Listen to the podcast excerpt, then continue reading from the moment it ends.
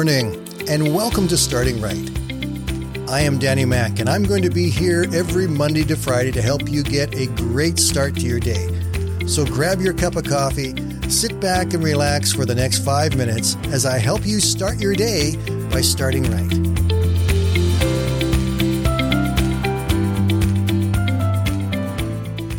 Every once in a while, someone will send me an idea or a thought or a story about what we might be able to talk about here on Starting Right.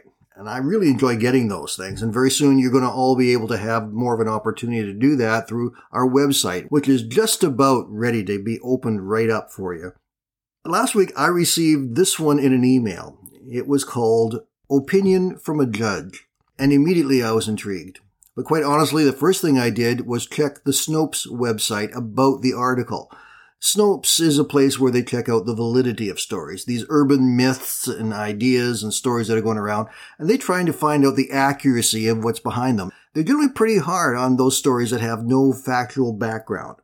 Well, Snopes gave this story the thumbs up, saying that yes, it is an accurate story. So after all that, let me share it with you because I think it will surprise you. Judge Keith Alber lives in California. Back in 1954, he was in law school at Napa College. One of the classes he took was political science. And in his textbook in 1954, there was a page that essentially outlined steps to overturn democracy. You may find these nine steps uh, somewhat interesting.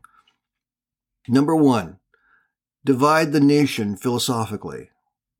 Number two, foment racial strife. Number three, cause distrust of police authority.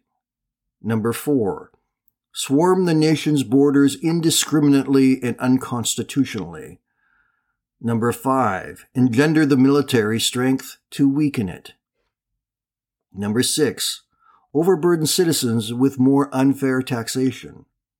Number seven, encourage civil rioting and discourage accountability for all crime. Number eight, control all balloting. Number nine, control all media. In 2021, Alber became concerned about what he was seeing happen in the country. So he took this information from his 1954 textbook and put it in a letter to the local newspaper. When Snopes interviewed him later, they asked him if he had anything he wanted to add regarding the letter.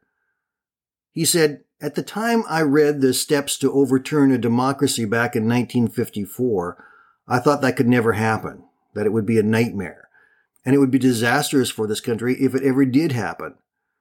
Years later, when it was happening, the attempt to achieve those goals was a reality, I became very alarmed. I've pretty much dedicated my life to the justice system and laws. I was a bench officer for 25 years in the Supreme Court, and I've been interviewed by many news people. I don't know. I just feel that the current state of the country is a very sad commentary on the public being so dumb. When asked about his politics, Alber said, I don't have any comment about politics. It's not my specialty, and so I don't say anything about it. I'm like Voltaire. I may not agree with what you say, but I will defend your right to say it. That's an interesting story. It speaks so clearly about what's happening in our world right now. I guess it really shouldn't surprise us.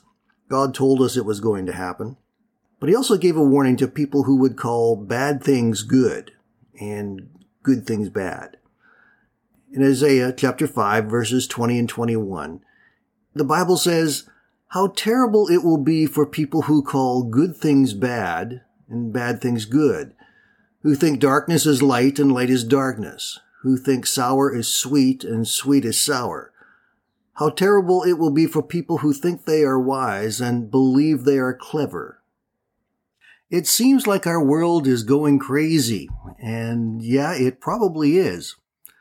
But even in the middle of this craziness, there's no need for us to feel overwhelmed or defeated because we have the promise of God's presence in our lives. And He will give you strength and wisdom and understanding to know how to deal with every situation we face, everything that we come across.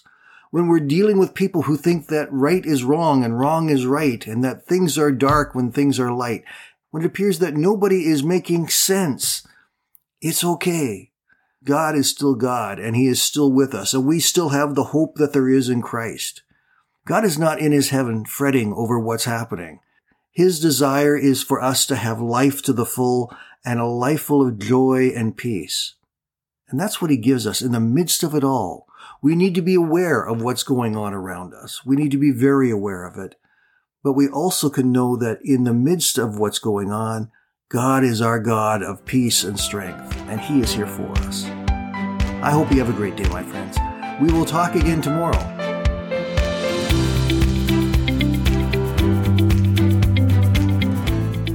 Thank you for listening today, and I invite you to join me Monday to Friday right here on Starting Right with Danny Mack.